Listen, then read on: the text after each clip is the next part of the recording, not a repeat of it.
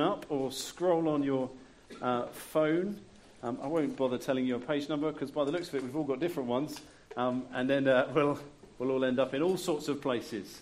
Uh, but, friends, it's lovely to be with you this morning. Thank you um, so much for housing an Anglican uh, in an independent church. It, it's a real joy on a number of levels. Um, not one, to come and see the people uh, that I've been praying for for the last eight years. Um, as uh, Rich and I and others have been praying together, uh, we always pay for the people of Little Paxton, not quite knowing who you are or what you're like, and now we get to see. Um, but equally a joy uh, to see uh, Rich. Um, Rich is um, he's like the wise older brother of our prayer. Well, he's almost like the wise grandfather in some ways, um, but that may be giving away my age and his age um, retrospectively. But we're going to come to God's word together, and thank you for letting me intersect your series on Isaiah uh, with something a little bit different. I hope as um, we come to John 17, it may just complement some of what you've been looking at and may just give us a moment to pause, to stop, and to think. And so let's do that right now as we come to God's Word. Just a moment to pause, to stop. Let all the busyness of life be our hearts to hear.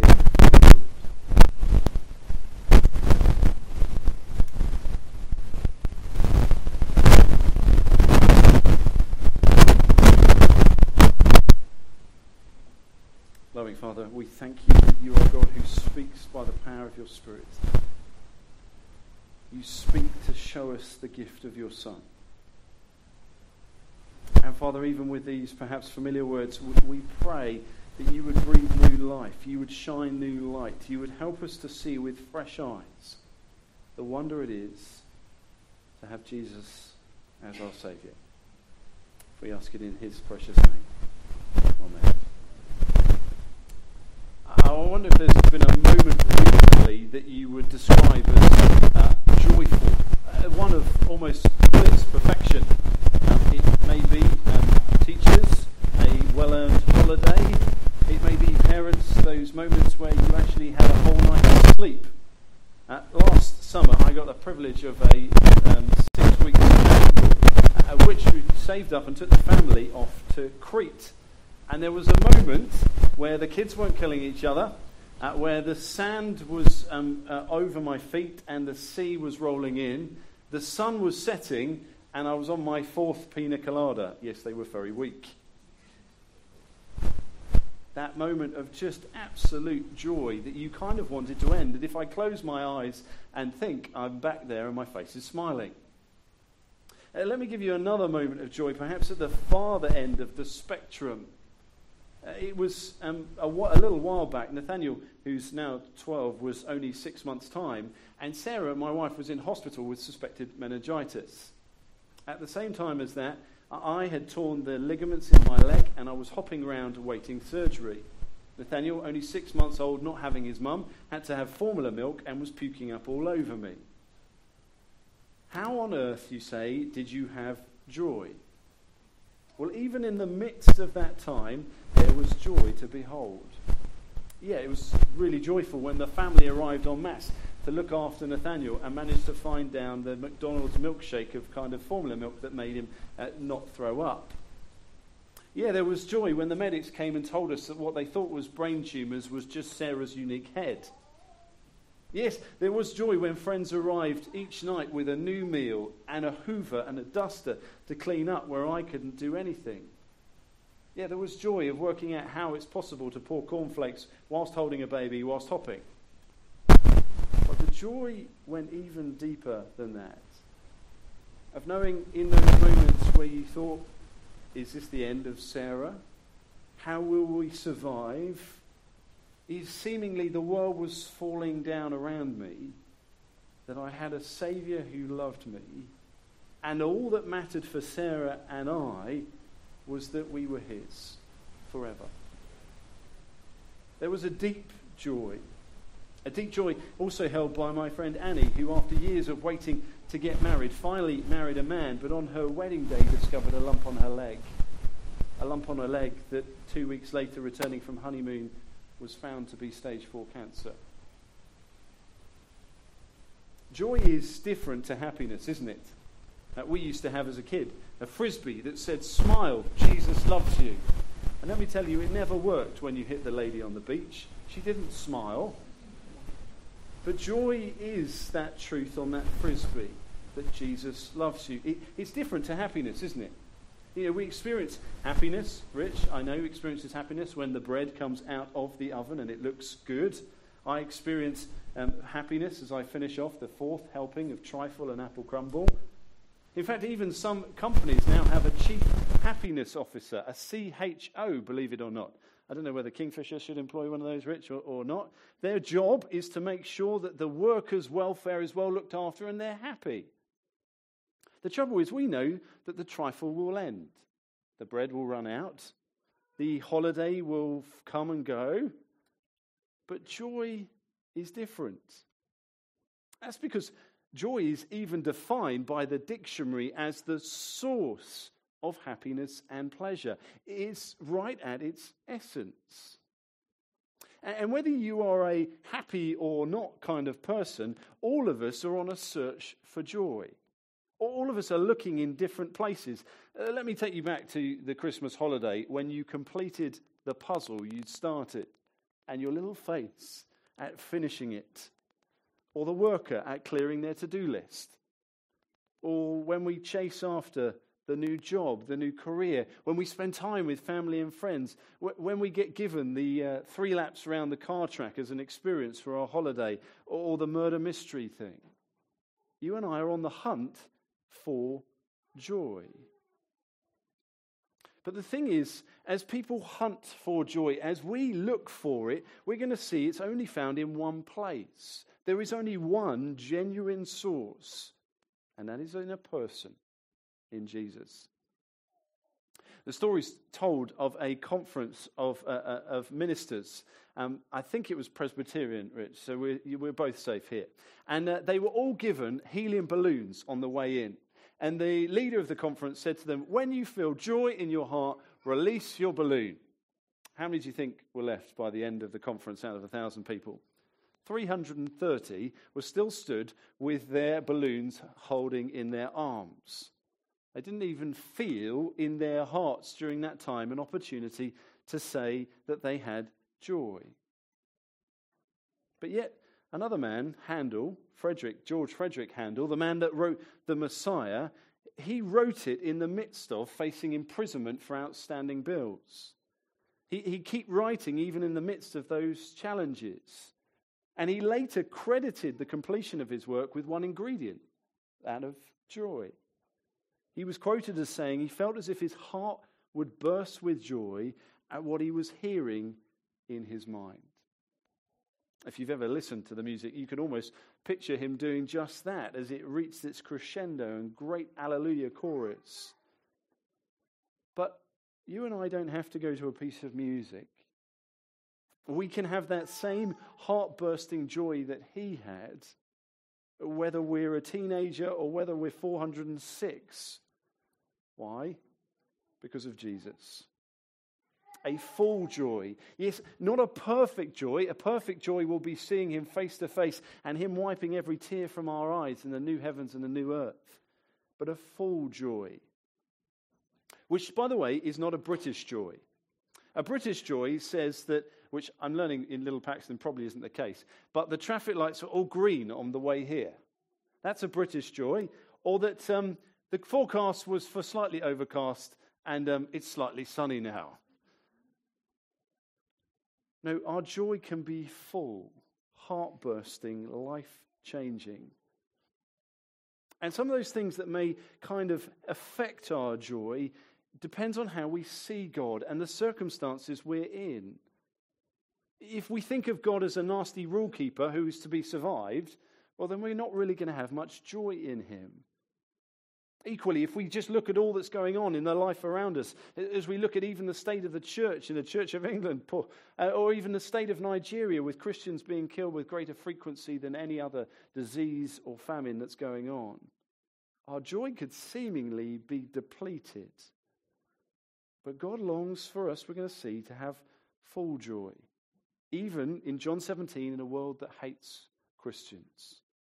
Even in circumstances that are beyond our control, even in sickness, even when we're fed up and full to the back teeth of all that church has to offer. A joy that's found in Jesus. So today, whether you're a Christian or not, might these words of John 17 be a balm to your soul? Because if you're not a Christian, whatever your hunt for joy is rooting out, perhaps being led here today might find you the reason of what you're looking for. Because here's the big thing we're going to see of John 17 is that Jesus saved you to have complete joy in him. He saved you to have complete joy in him. Uh, join with me at verse 1. Because here's a prayer that Jesus prays. We're taken into a very intimate relationship here, aren't we, between Jesus and his heavenly Father. In true John like ways, it's very confusing about I'm in him and he's in me and they're in there and they're all together. It all gets a bit of a mess, but it's a relational mess. That's the point. This is all about a relationship of father to son and his people intertwined in it. And the very heart of these verses comes in verse 13. Uh, have a look with me. I've got the NIV version in front of me. Apologies if you've got slightly different. I'm coming to you now, but I say these things while I'm still in the world, so that they may have the full measure of my joy within them. The full measure of my joy the full measure of my joy. This is a prayer. Look back verse 1 where he prays that he would be glorified. He longs that God's glory would be shown. And then verse 13, how? As they have the full measure of joy within them. God's glory is shown as his people, literally like an all you can eat buffet, feast on the joy they have in him. Now, if we've been a Christian for any length of time, we know this, right, don't we? You know, we, we look back, we sing great songs like See What a Morning, we look back at the cross and the resurrection, we know what Jesus has done.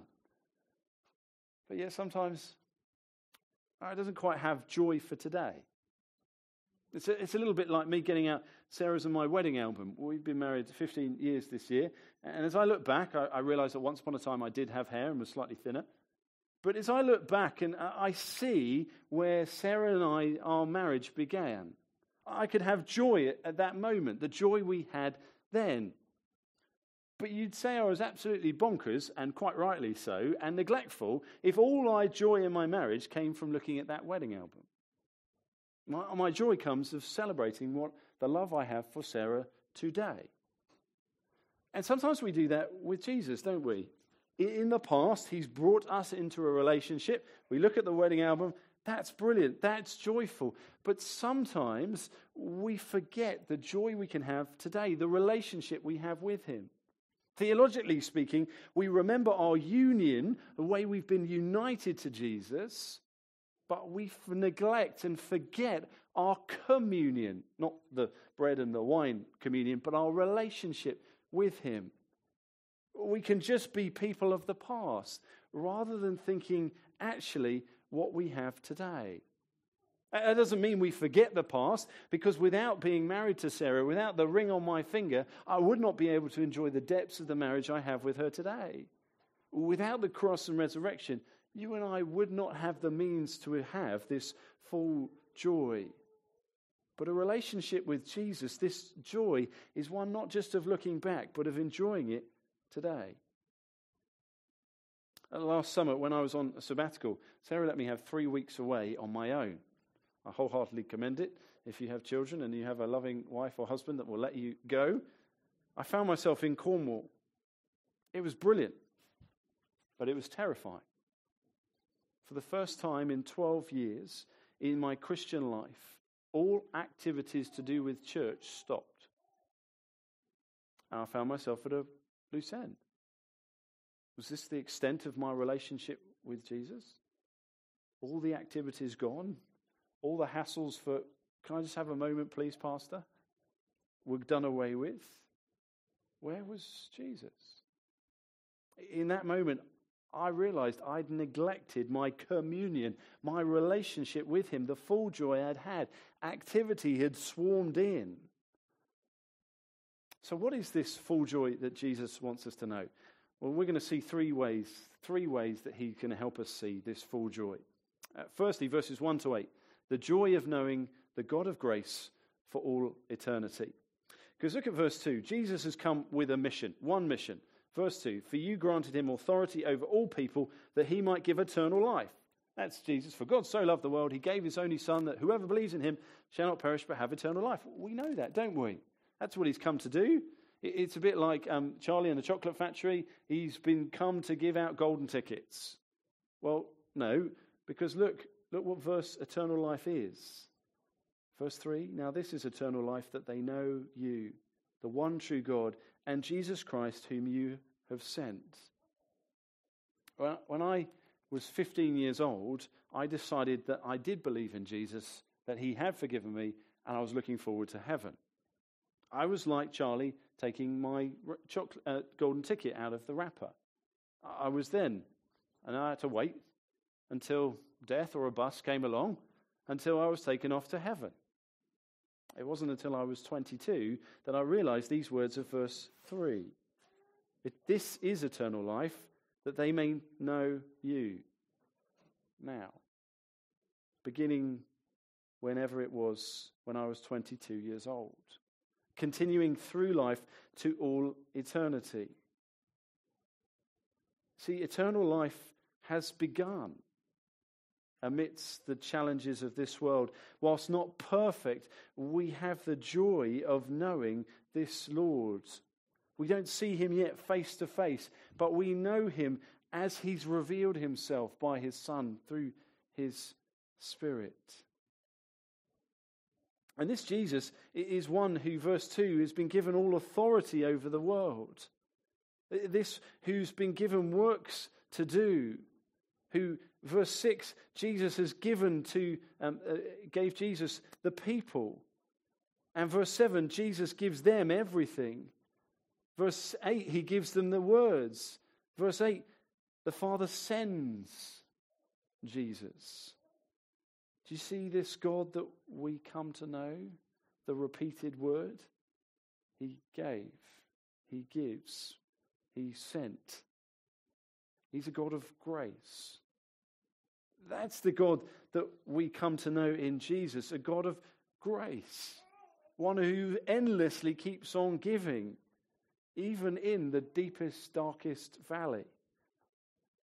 It's a grace that goes deep within us. It's a grace that we do not deserve. It's a grace of the gift of a Son who would not spare death for us. Is that the God of grace that you're enjoying today, dear friends? Or are you enjoying the God of Santa Claus? You know, who's making a list and checking it twice. He's going to find out who's naughty and nice. Better make sure I'm at church on time. Or are you enjoying the God of grace who takes your sins as far as the east is from the west? Who today loves you no matter what you do? You can't do anything uh, as ba- anything better today to make him love you any more, nor can you do anything worse to make him love you any least.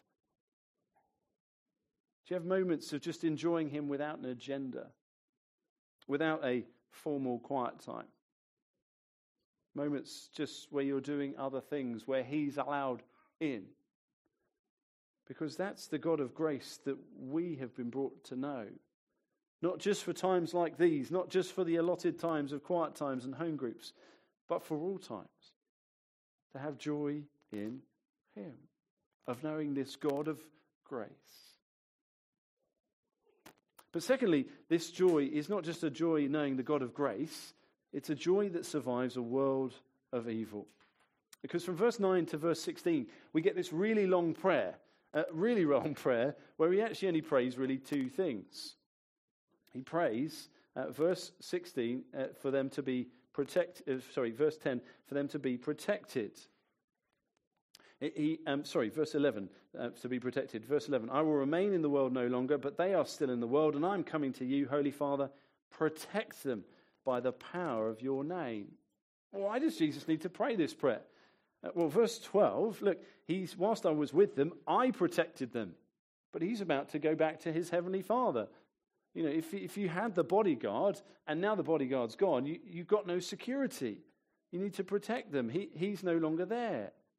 But who do they need protecting from? Look, verse 14. I have given them your word, your word, and the world has hated them. For they are not of the world any more than I am of the world. The world hates them. Friend, the world hates us if we follow Jesus. No matter how nice you are, no matter what role in society you have, the world hates us because it's hated Jesus. And it's not just the world. Look, verse 15. They, have got a great commander. My prayer is not that you take them at the world, but that you protect them from the evil one. Behind a world that hates God's people is Satan who hates God. Friends, we know the reality, don't we, of living in a world where Christians are hated. As I mentioned, Nigeria, with the fastest growing death rate, all because people follow Jesus. Where people will be overlooked for jobs, where families will disown other people, all because they have Jesus. Where people, you invite them to come along and people look at you like you've just poked them in the eye. And the risk is not just that we'll give up, but look, uh, verse 11 the risk is um, I will remain in the world no longer, but they are still in the world, and I'm coming to you. Protect them by their name, protect them uh, by the power of your name, the name you gave, uh, the name you gave me, so that they may be one as we are one. Jesus prays that they would be protected to be one, because the risk is that they would be many, scattered, disunited, divided. What Jesus has brought together, this persecution, this tough time, would scatter them apart. I don't know if you realize quite how brilliantly cosmic your uh, gatherings are. But as you gather on a Sunday, as you demonstrate the oneness, you are fulfilling this prayer of Jesus that you are protected from being from the evil one, protected from the world that hates you, so that you might be divided. It's a great pleasure of, of gathering together, but there's a great necessity of gathering together. So often, as a pastor, I've watched as people go through the hardest times or the toughest times, and what happens? They start to give up meeting with God's people. Well, they're just too tired on a Sunday morning. They've just got too much on. It's just too hard work. And what happens? Well, then, like a sliding down a slippery slope, they just gently run the risk of either falling away from following Jesus or just getting discouraged. But Jesus prays that they would be united, they'd be kept together like a pack. You see, there's a joy in trusting God to get you through, even in a world that's full of evil, even in a world where all seems to be going wrong. There can be a joy even in sadness. It may even be shown through his people. It may even be as you pray that prayer for yourself Lord, please protect me, as Jesus himself longed that we be protected. You see, happiness will tell you that you can only have it in the good moments. A joy like this means that you can have it even through tears. Perhaps today, friends, for whatever reason health, situation, suffering, others, evil in the world around you you don't feel in a place of joy. But Jesus longs that you would still have this full joy. Perhaps as you gather, perhaps you need the encouragement of brothers and sisters. Perhaps you, you need to talk to somebody to help you in the midst of it. Because joy can be found even in the darkest valley. Because Jesus walked that darkest valley for you and for I. You see, it's a joy that survives a world of evil, but then lastly, it's a joy that lives for him in the world. Uh, because in these last few verses, 17 to 19, um, you get Jesus pray, sanctify them by your truth. Literally, set them apart, make them holy. They're to be different. We know that the world hates them. They're, they're to be those that are set apart. How are they going to be set apart? By your word. Your word is truth. As you sent me into the world, I have sent them into the world. Sound terrifying, doesn't it? He's just told you that the world hates you, and now Jesus is sending you out. Well, he's sending us out even with a joy, a joy like his, a joy to live for him wherever you are. Because as he's going to go on to say in the coming chapters, they have another advocate, another counselor with them who will bring Jesus into their very hearts and minds. So that even though they literally walk away from him, they're never apart from him. Able to live for him wherever and however and wherever they go. Those that are called to be different. And, and that place of joy is found in His Word. It's, it's a nourishment when we're sent out. You know, we, we take it for granted, don't we? That you stand up here and, and have a talk from the, from the Bible. You go to a home group and you look at the Bible together, but then we go into the world and kind of Bible shut, done. But actually, as God's truth is opened up, even at my computer desk, I'm just reminded of what Jesus has called me to be set apart, sanctified, to, to live for Him, in my workplace. As I'm driving down the road through a 30 at 43, and the verse just underneath the dashboard reminds me that I'm set apart and holy, perhaps I'll just slow down to live for Him, the joy of having Him with us. That God comes with you into every nook and cranny of your life. That's communion of knowing that He is with you on the journey of Monday to Saturday. You see, what you think of God will deeply affect your joy. Jesus longs that you know him. Do you see what he's like? Yeah, he's a realist. He knows what the world is like. Yes, he has high demands. He longs that you would be set apart and to live for him. But he's a God who's with you every step of the way, that delights in you, that his joy, verse 13, you would have the full measure of within you. God's aim is that you experience joy even when you're in the toughest times, even when you're tempted, even when you're enduring sur- um, suffering, even when you're serving Him, we would have joy. C.S. Lewis once wrote that we're often half hearted creatures. We fool around with drink, sex, ambition, where infinite joy is offered to us like an ignorant child who wants to go on making mud pies in the slum because he cannot imagine what is meant by the offer of a holiday at the sea. We're far too easily pleased. Friends, do you today need to see the holiday at the sea that's offered? The sandcastles that you can play in, even in the places that you may know that He's with you, rather than settle for the mud pies that maybe you're grasping at